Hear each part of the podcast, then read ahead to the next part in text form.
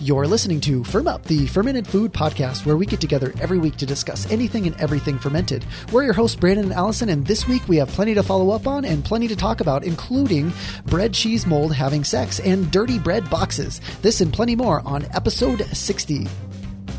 It feels like it's been a long time since we've uh, last talked, and I know we had Austin on last time, so we've got some follow up now. We do. We have a lot of follow up, actually which is good. That means that uh, that we learned new things. Other people, other listeners know know more. So something that uh, Jay from Reno, Nevada, was uh, very kind to email in about was about uh, cask beer and nitrogen. And uh, I guess starting with uh, the question that we had posed in regard to what about using nitrogen in water? What would that do? And uh, so he said it probably wouldn't really do much of anything, and it would just kind of be like like mineral water that had gone flat. So like maybe a little something, but nothing much. But more importantly, he was writing in to let us know that the that what we had about cask beer and nitrogen was incorrect. Yeah, well, I knew that cask beer was the original draft beer. I was just wrong about um, how the beer is drawn through the tubing to get it from um, you know, the keg to the glass.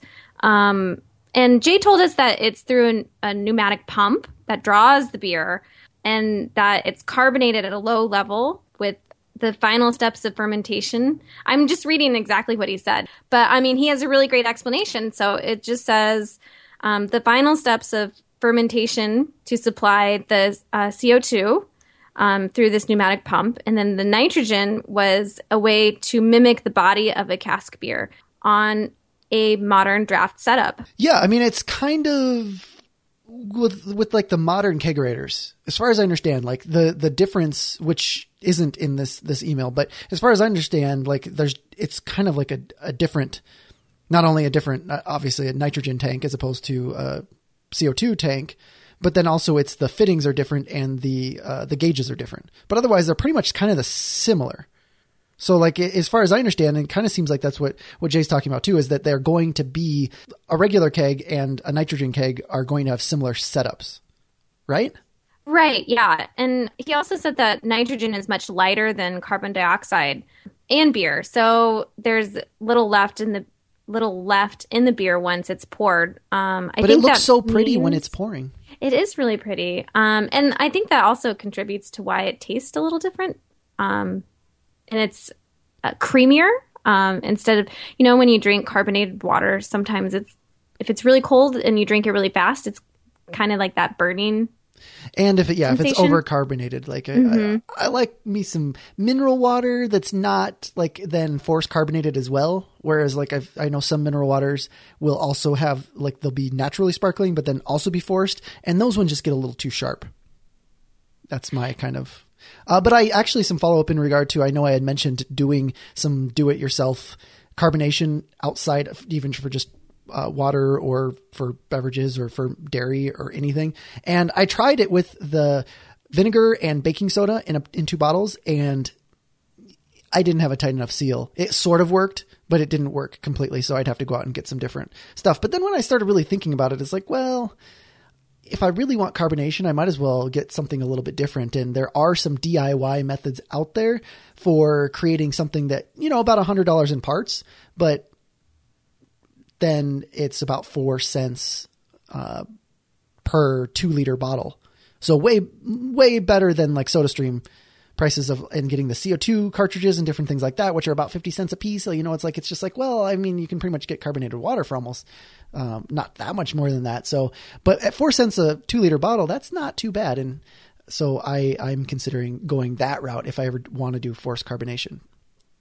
Yeah. Um, can you post that on the um, show notes? Because I'd like to see that too. Yeah, I mean it's it's really I think the best and most affordable way to do it because I mean at, at four cents per two liter versus fifty cents for like what a, a quart or or a half liter or whatever it is that the Soda Streams and other siphons do.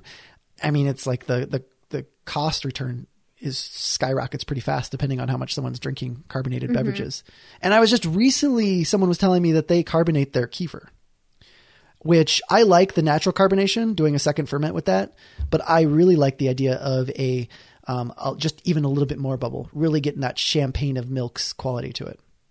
Yeah, I've never thought about um, doing that and um, with kefir. Um, because it naturally ferments a little, or uh, get you get that little residual CO two buildup, and that's kind of nice. Mm-hmm. I don't know if I would how it would be with when it's a lot of carbonation like that in a milk product. No, maybe you haven't carbonated yours enough. I've done it sometimes where I've gotten my kefir really carbonated, but it's a fine line, and that's where it's like I really like that tactile experience. It just totally changes the the taste perception and just the overall enjoyment for me drinking kefir. But it also is a fine line where it's it's going through a second fermentation, so or the second in the closed container, and so it's going to get a little bit more sparkling, but it's also going to get a little bit more sour. And so balancing that before it separates and turns from in the solids in the way. And that's kind of the issue that I have. So if I could get what I want with still getting the flavor profile that I want after about 24 hours, then I, I think it's a win-win. Hmm. I'll have to try that too. Um, because that sounds kind of interesting to do a side by side and just see which one I, I personally like. Um, because I kind of like it not really that carbonated, but maybe if, but I do like carbonated water, um, and you know, carbonated beer, stuff like that. So, and hmm. then taking because I like to cook with d- fermented dairy products or bake with them, put them into breads and and quick breads, especially in different things. And so the idea of what little we learned about carbonation in doughs, and although it didn't probably relate to the apple bread that we were making, in general, it seems that like, you know, if it's incorporated within 15 minutes of so, th- that sparkling aspect's going to do something too. And then the dairy aspect. So sparkling kefir then put into dough could be magical. Yeah, and it's um, it's funny that you mentioned that because I was going to tell you that I made that that that apple bread um, again? Again, but not with the apples. I didn't follow the recipe. I followed the recipe, um, except I kind of did what you did when you made it and used a sourdough starter. Um, and I also, instead of using the sparkling apple cider that they suggested, I used um, um, spark just carbonated water, sparkling water. Um, and in the hopes that it would be maybe that style would be still the bread that would come out would be the same kind of texture that I had made with the apple bread because um, I really liked the texture that um, that carbonated um, cider made and the yeast and it had really good rise and um, all of that kind of stuff. I really liked that and so I mimicked the recipe but when I did it it turned the dough was so dense that I couldn't it, it, when I added or after I added my sourdough and let it sit in the fridge for a day um, and looked at it the next day, it didn't rise at all. Or if it if it did rise, I didn't. It, you couldn't really see it. Um, so we used it instead as uh, pizza dough. Turned out to be great pizza dough. Oh, you didn't even bake it into bread. no, up. we ended up. Yeah, we gave up because it was just so. I tried to. Um, I thought maybe if I um, kneaded a little bit and kind of incorporate maybe some air that way, maybe, or I don't know, maybe I didn't use enough water. Um, but at that point, I mean, it already sat in the fridge for a day. I couldn't just add more water to it because I think that was the problem. Um, Sounds that, like you have some more experimentation to do. Yeah, I do. Um, it was kind of, I mean, it was fun using it, and it didn't really matter. We still ended up eating it, and it, it did turn out to be great pizza dough um, because it didn't really, you know, we kind of like our pizza dough um, like thinner, like to be able to taste it, but not the big fluffy pizza dough that um, some people some people like and some restaurants are really good at. We don't really like that. That's too doughy because then you don't really get to taste the toppings. Like, are you um, talking about thin, like Neapolitan style? No, not that thin. It was more. I'm trying to think of um, like a commercial brand um, of pizza that would have something very similar. Um, like one of those cheap cardboard pizza kind of qualities that from like the frozen section? Um, are... kind of, but not that. Still not that. Not that thick because they kind of have a lot of crust too. So it was like an in between between the Neapolitan and then um, the like DiGiorno or Freschetta. Okay, in I think that's another brand. Yeah, in between those, but it so, had a lot okay. of flavor. Okay. Hey, that's good. So, Flavor's good. Yeah. And um, And you've been experimenting with other things lately too, right? That's what you were telling me. Yeah, yeah. Um, Austin, he, you know, he was on the show last week.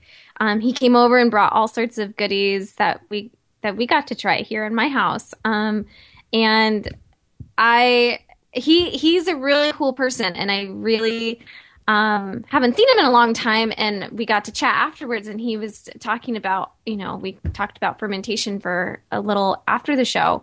Um, and we tried more of his stuff and um, it you know it really motivated me to start to kind of kickstart fermenting all the time like i used to because i haven't really been good at that recently.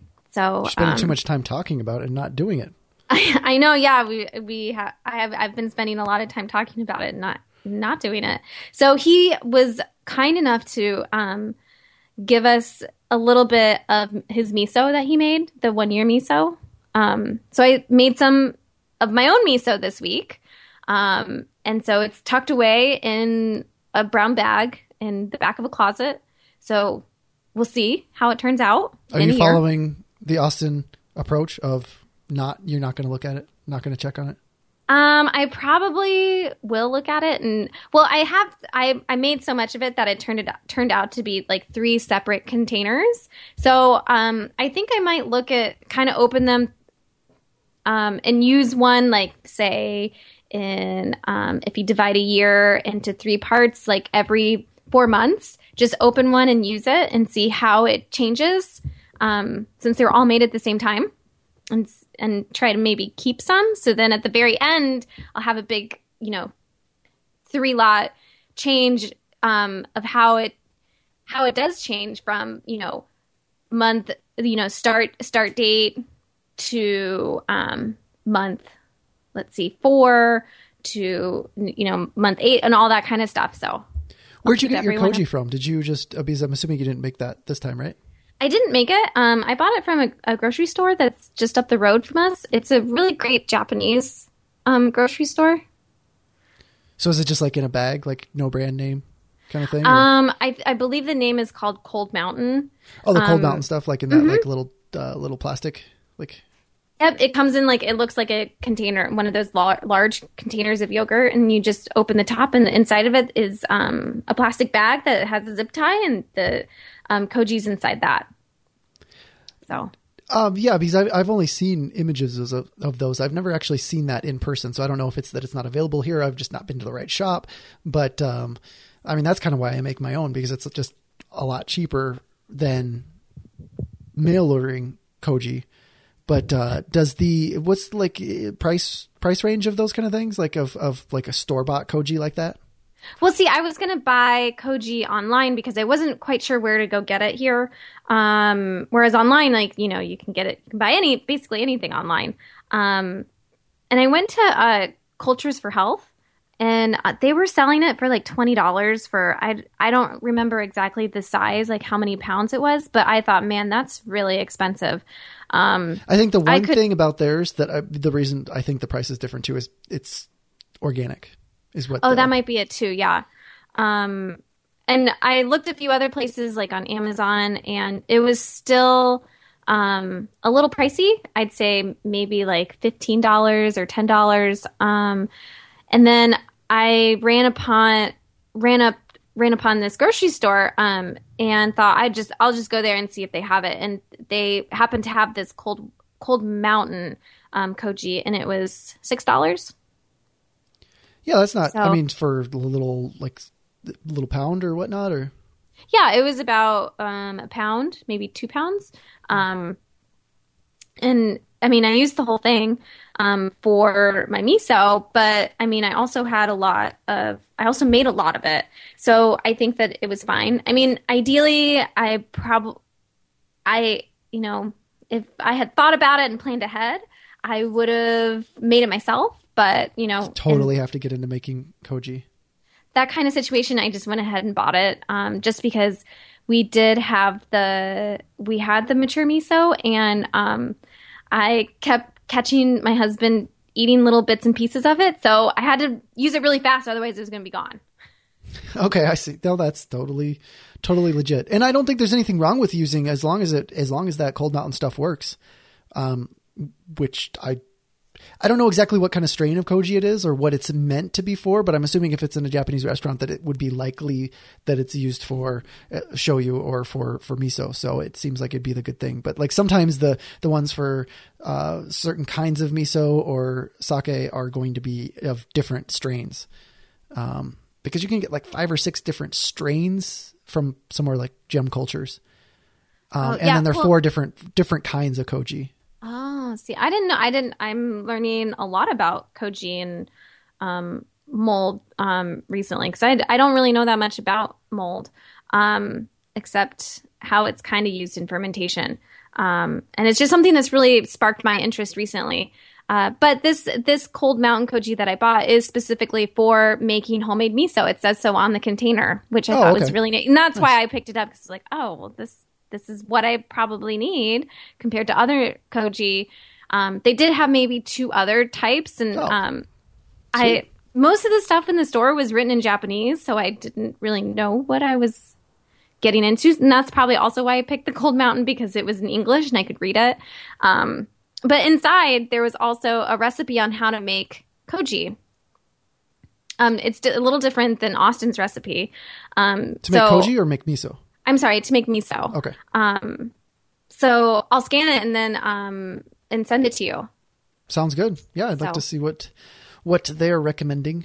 But you yeah. totally have to make some koji yourself. Not that I mean, you have a legitimate, relatively inexpensive way of making it. I mean, you can make it for about a quarter of that price um, yourself and have fresh koji mm-hmm. instead of dried koji.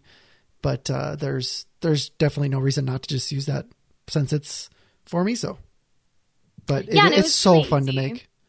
Um, yeah, I really want to. I really want to get into more of that kind of um, using molds prior to like the actual fermentation and kind of experimenting with that because that's kind of what they're for is the molds to break down the carbohydrates into smaller pieces that the yeast or the bacteria can then use to do the fermentation.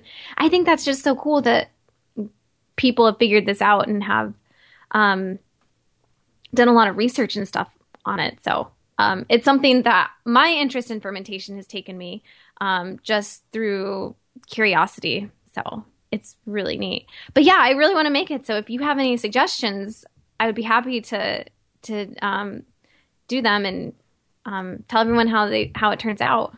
Yeah, I don't remember if, uh, prior to you being on the show if there was a Koji episode. I don't know if there ever was. So we should do one in the future. Just really just talk about koji because it's this everyone should make koji at least once in their lives but then if you're going to get the a little bit of equipment that's necessary to make koji once might as well start making it a lot because it mm-hmm. really doesn't fully start to become i don't know uh, it just it's the aroma the first time is okay uh, I I liked it. It's kind of a little fruity, sweet, uh, ricey kind of smell. But then I think that I acquired a I acquired a taste for the aroma or or of sorts. So uh, acquired a nose for it, and it's just now every time I make the koji, it's just like oh, it's it's it's like love. It's just so sweet. It's so um I don't know. I don't know. I, I maybe I just have a weird fetish with uh, koji now, but it's it works and it it I like it. It's enjoyable to make, and and half of it is just because of that aroma that I get as a reminder that it's actually working and that I am soon going to have fuzz covered rice. And usually you don't really want fuzz colored anything in your kitchen, but that's but when any any of these kind of the ones that are just a white fuzz, there's just nothing. It's not like any other kind of mold that is that a person is used to. At least I'm used to coming uh, being on food. So it's it's like a white mold feels pretty safe. Mm-hmm. Like it just doesn't seem that scary. Same with like like tempeh. Um, although like tempeh, if it goes longer, it starts to sporulate and have the little black dots on it. But even then, it's still different. Like a, a white and black um, fuzz versus like some of the funky things that can molds that can grow just on food that's rotting. There's yeah, like that green mold that yeah. that you sometimes get on bread. Um, that one that one is enough to make me throw something away like oh i'm just not that just doesn't really look that great i'm not going to take my chances um, on trying to salvage that because sometimes you can just on cheeses you can cut the mold out oh um, yeah on certain types of cheeses not on all of them um, no if the if, i mean sometimes i've forgotten about a piece of cheese and it's like, oh, it's kind of moldy on the outside. Let's just scrape that off. But if the mold's gone into the inside, I'm sure it's not great to be eating that anyway uh, at that point. But hey, you know, at least I've got to try it. I got to see and try and salvage it if I made a mistake. But the the maybe this is like a total uh, amateur realization. But when I just recently got a bread box, or like a couple months ago, and mm-hmm. that was something that drastically changed homemade breads from going to would eventually kind of start to mold to not molding at all. Really? I've had a lot of problems with bread boxes where it seems like things mold faster than if you leave them on the counter wrapped up pretty well. But maybe the bread boxes, it was, you know, like this old old houses and stuff like that. Maybe they just needed the bread box itself needed to be cleaned. Um, and yeah, if you was, use a dirty bread box, that might might not work. It, it's probably more a result of a dirty bread box than anything else. But um, because once you kind of get mold in a certain place, then you can't really. It's kind of hard to get rid of. Um, but anyway, go on about your bread box. I, I want to hear about this. Oh, nothing exciting. It's just I I saw one. I'd wanted one before, and got one, and it actually works really nicely. I was always kind of skeptical. It's like, well, why don't I just like what's the box going to do? And I actually don't know everything about what the box is doing, but it works and it keeps the bread great for a couple days and then it just stales nicely after that as opposed to like potentially getting getting moldy um, before before I'm able to say do something else like breadcrumbs or bread kvass or something else with the the stale bread. It just mm-hmm. it stales very it stales progressively very nice and smooth for me. I I like it a lot. And mm. uh, with your talk uh, with your mention of saying that once something gets moldy, it's really hard to get rid of. That makes me think of my Harsch crock that I that I, I mentioned in the the talk with the counterculture pottery interview that we had, and how it had in the one of the stones, the weight stones, how it just has had this mildewy smell to it.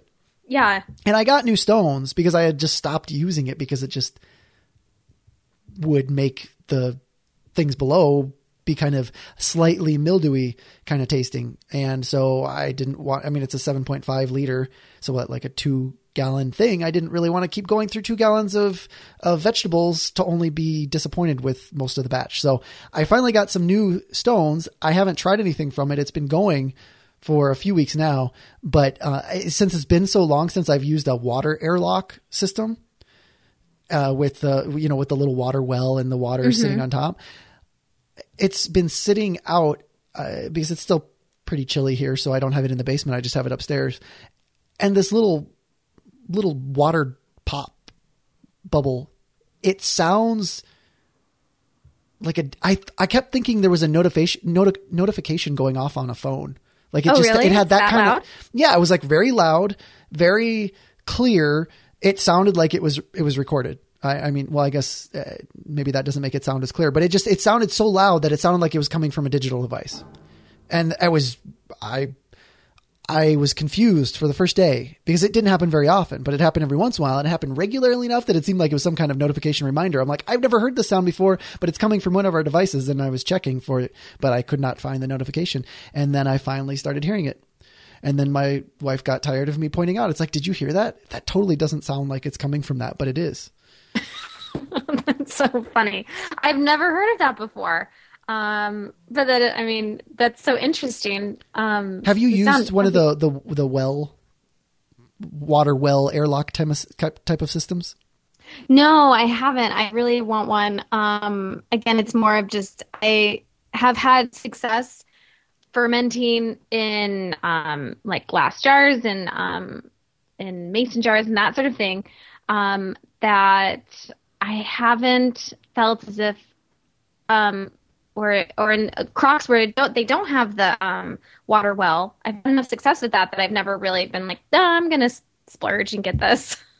so yeah, well, whenever you are ready, you should get one. And and if you want a beautiful one, again, like the culture counterculture pottery one is very pretty. That's, it's very that's pretty. I, that's the one I'd want.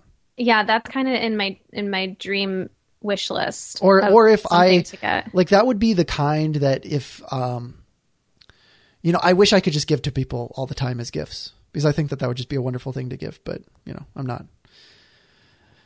not uh, not that wealthy to uh, be giving them out, handing them out everywhere. But I do plan to get one at some point because they do look very nice, and especially the only the only thing for me being here is that they're mostly going to go into a basement. And so for me, like I don't hear the bubbles, I don't see the pot as often. So keeping it in the on the kitchen counter is something I can do in the winter. But mm-hmm. oftentimes a beautiful pot like that would just go in the basement. So it's hard for me to really um, invest in something like that at this point. But maybe yeah. eventually. But yeah, I was I I found the key to getting the drops to sound the best and clearest was to fill it as high as I could because then the bubble had to travel through more water and come out more forcefully. Mm-hmm. So if anyone's trying to mimic these these bubbles, these notification bubbles, I should have recorded it and I could have I could have made it my notification for new text messages. yeah, you should you should try to record it. I mean, you, are they coming pretty frequently now, or is no? It, it's I mean, it's past that. It's very irregular, and because that would be hard to sit there and you, you know if you don't know when it's going to pop, to sit there and try to catch it in time. Yeah, and and hope that there were no other background noises or different things like that. But yeah, mm-hmm. no, it's actually it's past. most of that happens in in the first couple weeks. I would say that now. I mean, I'm probably like three or four weeks in, so it's oh. it's done. It's over. But that, that, but I'm I'm interested to see. I'm hoping that this one worked and it didn't end up catching some mildewy bug that the old uh, stones had.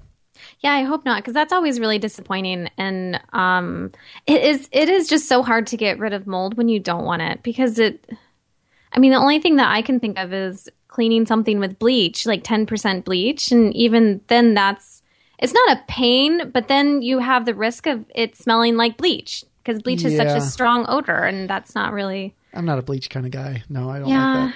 Well, we had the only I mean, we our our bathroom, the um the way that the shower is connected to the drain, um, it collects water at the bottom of the U. Um, you know, the shower, the water falls into the drain and goes down the drain, and it's just like a really weird design of whoever installed the shower.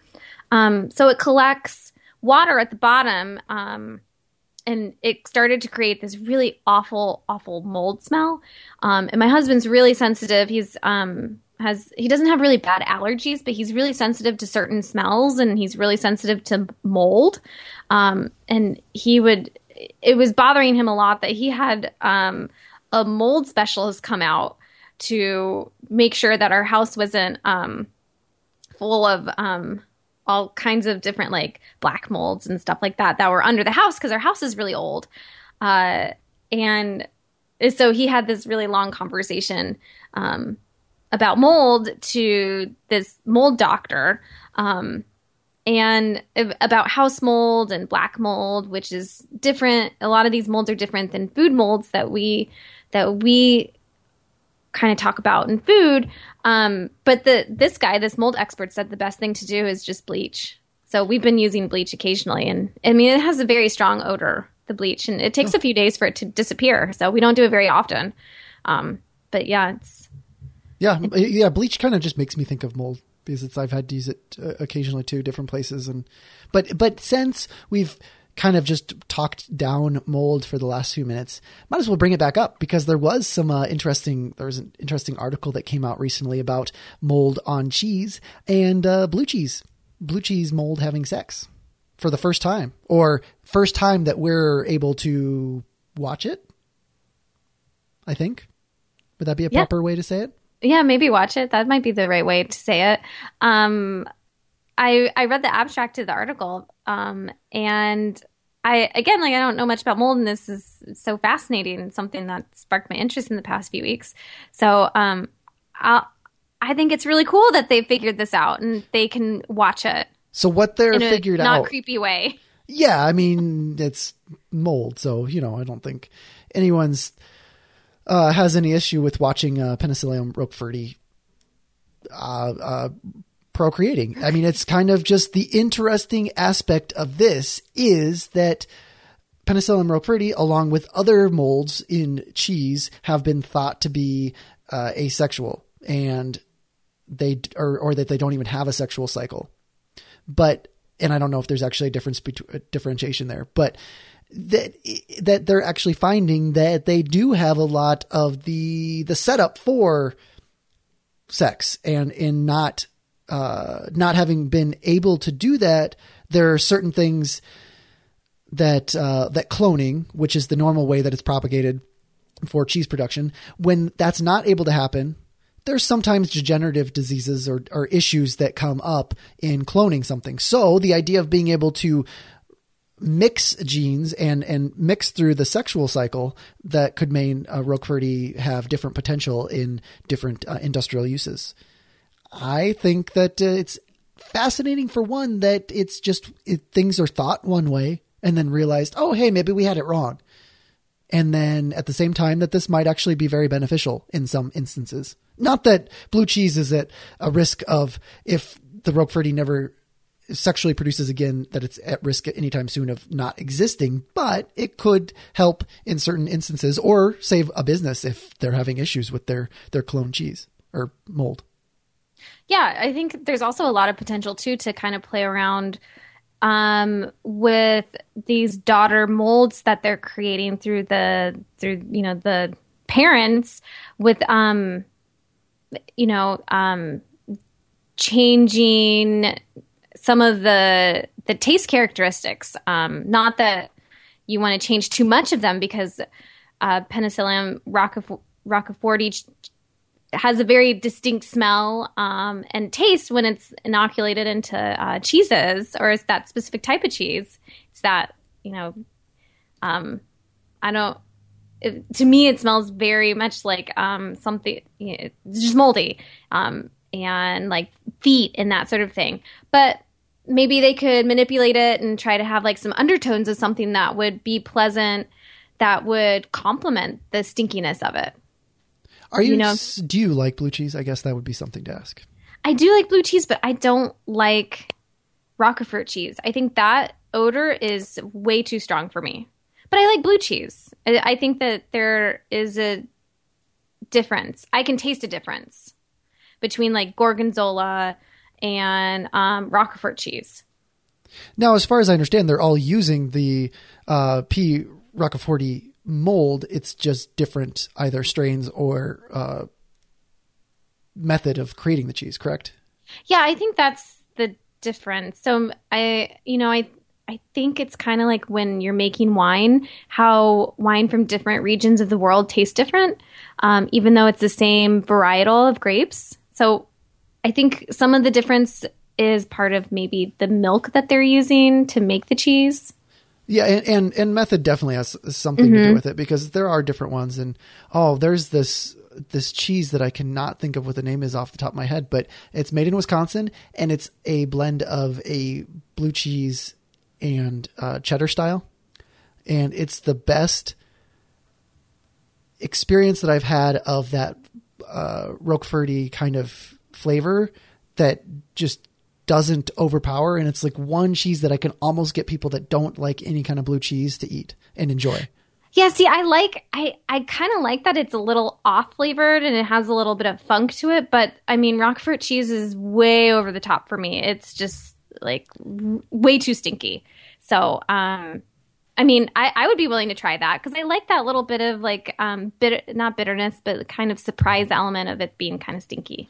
Well, and, and this would be introducing a sexual cycle. What it's talking about in this article is that it would have considerable interest in the for industrial purposes because the kind of changes that they could see through the uh, generation and recombination of different traits, different colors, growth rate, and met- met- metabolite production. I mean, those are just a few of the things that could potentially come from this.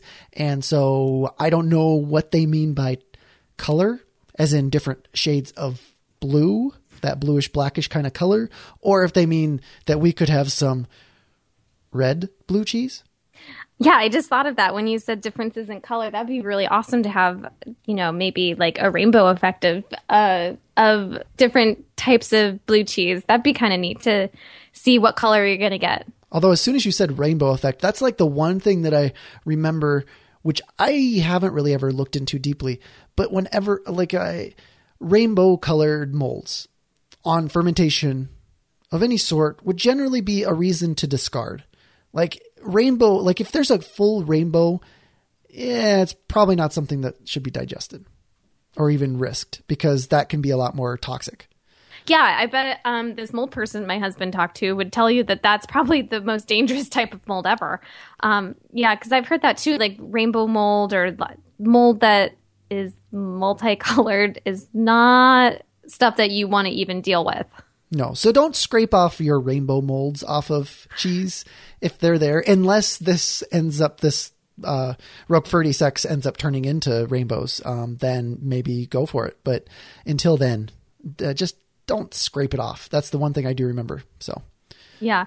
Well, did they also did they mention anything of how they're going to um, what their next step is about uh, the penicillium molds, um, like the the sex process and like the next step and how besides the what you had mentioned um, about the differences in colors and um, that sort of thing, or or was this really just like we're interested in seeing if we can make the mold have sex? That was the that was the interest of this study, and it was done over a period of four weeks, and they were eg- examining it with a bino- binocular loupe and optical microscope, and then they were uh, checking it. So it was uh, they have some photographs too. Oh, I want to see photographs, but um, I don't see any here really. But uh, I would like to see some. Um, uh, but yeah, no, I don't know if they are continuing on with this with this specific study or if it's just industry interest that could turn into something at some point. Hmm. Okay. I'm sure that they probably have some sort of next step of how they're going to use this information because it's kind of a breaking breaking ground for lots of different experiments that they can um, use for other things. So, um, yes, it's something that's never been observed before in this kind of mold. So, it's exciting times in blue cheese uh, mold sex. Yeah, well, in, in, the last sentence here in the conclusion section of the um, article, it says screening for phenotypic and metabolic differences between these populations could potentially guide future development strategies.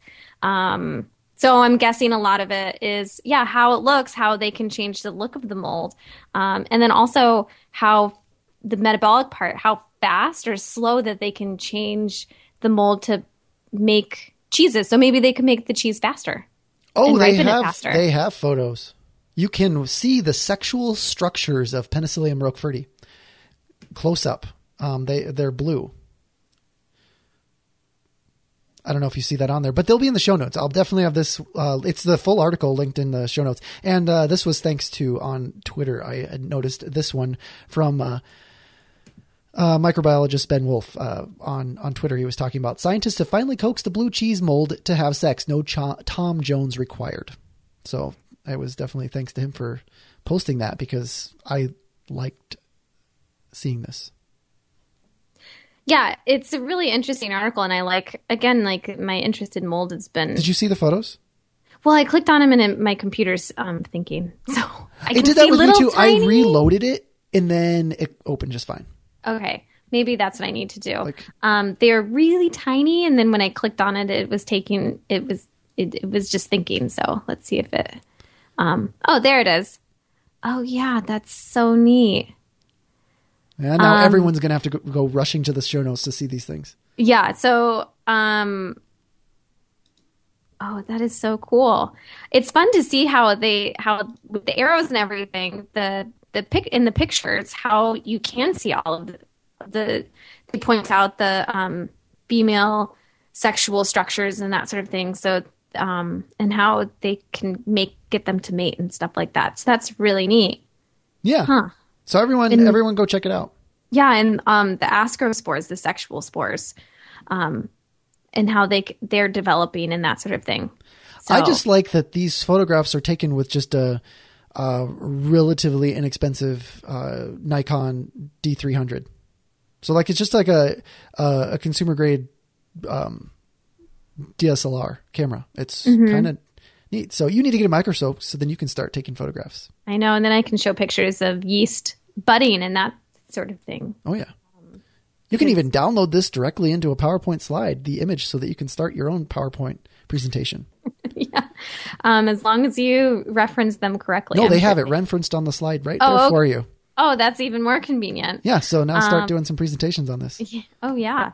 Um, so anyway, so that's a really cool article. Thanks for thanks Ben for posting it, and thanks Brandon for bringing it to our attention so we could talk about it.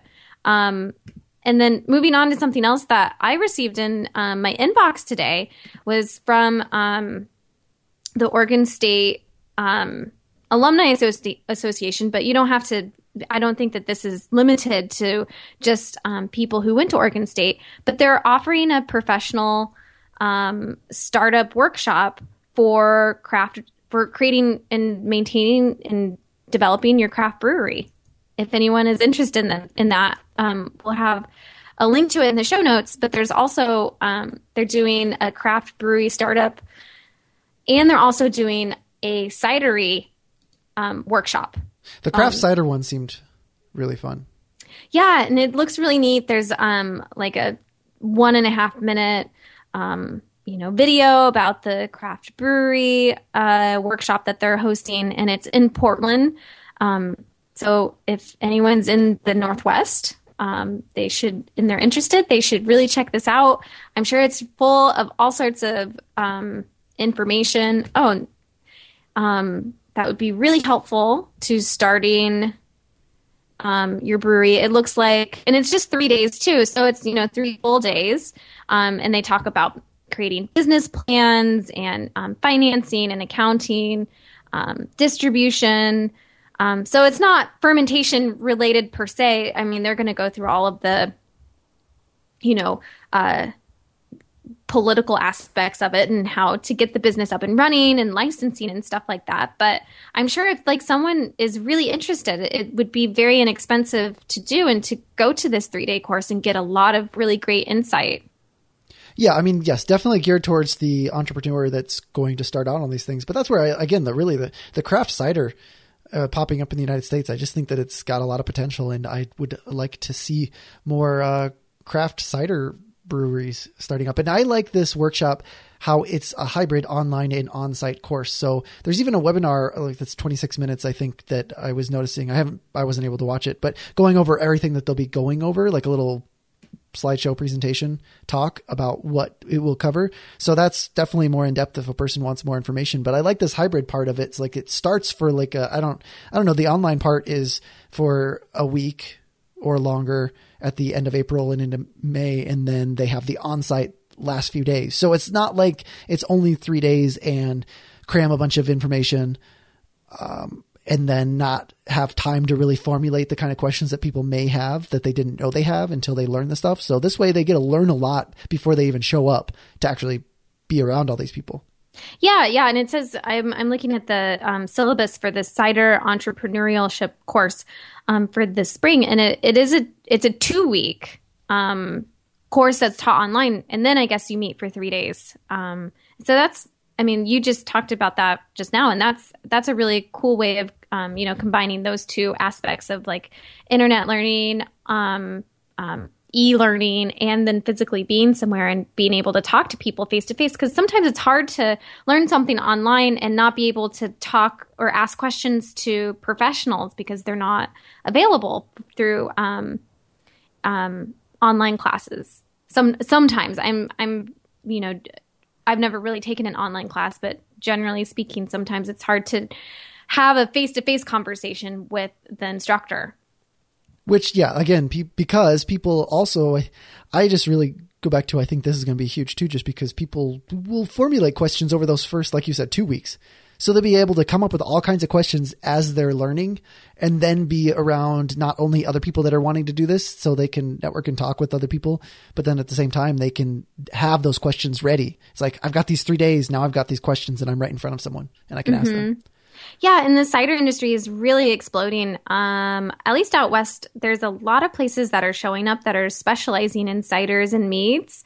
Um, and so I just think it's a really cool place to go into fermentation, it's very similar to winemaking, but yet in in the um, harvesting and the growing of the fruit and um, that and picking the fruit and doing that sort of thing from the beginning part of the fermentation. But then from the second half, when you're actually doing when once you inoculate with your yeast and everything, that seems to be in my mind more of like the brewing term. So it's kind of a marriage between the two um, different industries. So it's kind of because there's a lot of breweries here that do sometimes make cider, and some wineries, some you know they make wine, but then sometimes they also make cider. So it's kind of neat that they're marrying the two of them. To this is a really cool um, thing to see, I guess. Yeah, so everyone go check it out. I'll put the links in the show notes too for that. Was there uh, anything else that uh, you've come up with this last week? Hmm, let's see. What else did I start besides the miso? Um Oh, more and the bread. Oh yeah, yeah, no, I I mean Austin really like uh got me um like sparked what what's the correct term to use like sparked the ignited the flame again, I guess, in fermentation and like doing home fermentations. Um and let's see. I uh started some viili which is really fun. Um, you've talked about it a lot, and I didn't have a culture until recently. Um, and so it's just really fun to watch it transform in like 24 hours. It goes from liquid milk to this type of Elmer Elmer's glue gack type of thing that you can eat. That's really good. But it's not the long, like it's not super stretchy, right? Or it is. No, it's more. um I would say more um, like uh, gack like um, in that it is not stringy when you put it on a spoon and then you tilt the spoon to let it fall back into the um, into the yogurt. It kind of falls in one blob. Sounds like you got something in between. Yeah. Yeah, so it's kind of in between um, the two. So that it's it's kind of fun. It's kind of fun to watch other people watch you eat it if they don't know what it is. Um, so we've been playing around with that a little bit. Um, and I think that's it. I mean, he's I haven't brewed beer in a long time, but I think we're gonna I'm I'm gonna be brewing some beer this weekend. Um, so I'll let everyone know how that goes. But yeah, I mean it's springtime. I think you know it's it's warm here in Southern California, so it's you know you just ha- I think have a lot more motivation to be doing stuff instead of in fermenting and being outside and starting gardens um, and jump starting all of that stuff than um, in the winter. So um, maybe that's also why I've been um, doing a lot of fermentations recently. Oh yeah, it's definitely that kind of time of year, and it's warmer here and I've got my uh, seedlings all started started those kind of late so we'll see how this year ends up being but I've got a, plenty of cabbage. All those seedlings just took off this year, and so let's just hope that slugs and other things don't attack them. That's the only thing is like the the holy kind of leaves that get so. But there should be plenty. I mean, I think I've got about twenty cabbages total between Napa and and regular green cabbage. Oh wow! So um, what when do you usually plant those outside? I know that you do you have like a greenhouse or some sort of green container or um, apparatus that inside to grow your seedlings, and then eventually you're going to put them outside? Yeah, I have I have a like a sunroom that I'm keeping. Oh, it's just just trying for the first time this year, just with a uh, keeping that mildly heated mm-hmm. because it gets plenty of sun and it's an insulated room. But in the wintertime, it's we just keep that door closed and it just is freezing in there. So, um, but we're keeping it heated now, and so it's got all windows on all sides, and then we have them actually in little those little like I don't know inexpensive uh, PVC pipe and plastic wrap uh, mm-hmm. greenhouse things, those little portable greenhouses. So mm-hmm. we have them mm-hmm. inside of those as well. So they they should be. They, I mean, they it's the best location I've ever had for seedlings, and it was a requirement just because having a one year old child it's it was not feasible for us to put them next to a big window that we had or sliding glass door that we had before. So we can't really do that anymore because seedlings and dirt and everything are just so exciting. So it'll be fun to be out there in the the summer with him in the garden. But uh, hopefully, between him and the chickens and the bugs, we actually our seedlings all survive. Yeah, I hope so too. Um, and I want to hear more about your garden, like throughout the throughout the harvest this year and like from start to finish because a lot of i mean a lot of fermentations all fermentations or most vet, all vegetable fermentations start from the garden so um, I'm hoping to get a garden out. Mine won't be probably as big as yours. I don't have as much space as you probably do. Um, but I am still trying to figure out where I want to put my garden um, and what I want to put in my garden. So I still have a few more weeks because it's easier to.